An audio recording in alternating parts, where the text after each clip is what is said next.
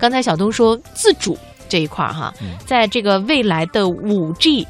五 G 时代，嗯好像据说这个技术标准就是咱们中国自己提出来的。对啊，然后这个商用时间表呢也挺快的，二零二零年啊，最快二零二零年就可以实现了。其实我现在挺憧憬二零二零的，因为到了那个阶段啊，有太多的事儿值得我们期待。当然，话分两头，我们各表一枝。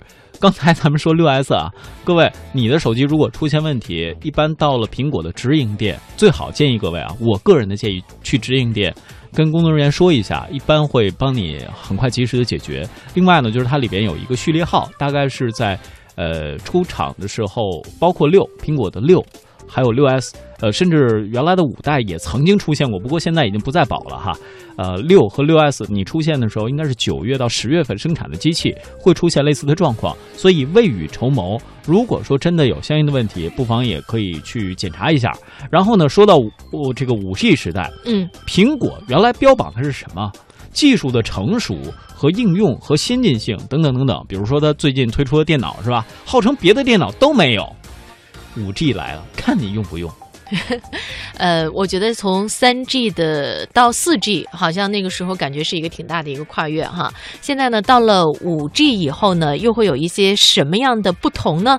我们给大家来预测一下，比方说像车联网啊、大数据。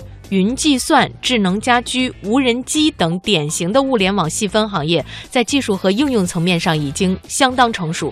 但是，现有 4G 网络的通信能力大大限制了上述产业的发展。那随着 5G 的正式商用，网络问题就会迎刃而解，嗯上述产业也会迎来一个快速发展期，人工智能、智能制造等产业也会随之崛起。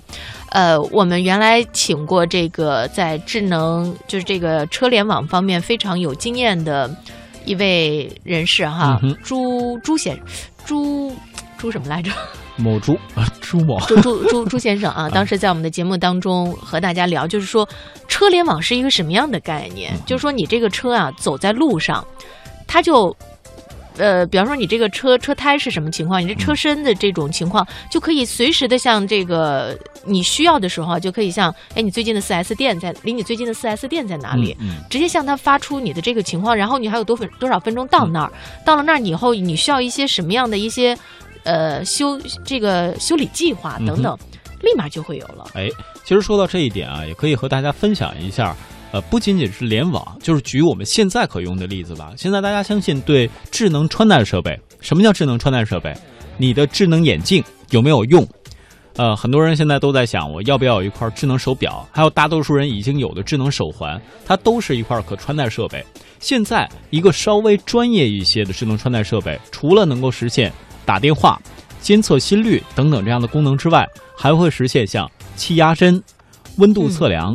呃，GPS 的双定位，包括呢，在你手上的这个七乘二十四小时的心率监测，给出你手机通过你的智能手机通过 App 发出一定的这个具体的指导，甚至在你做一些具体运动的时候会有一些指导。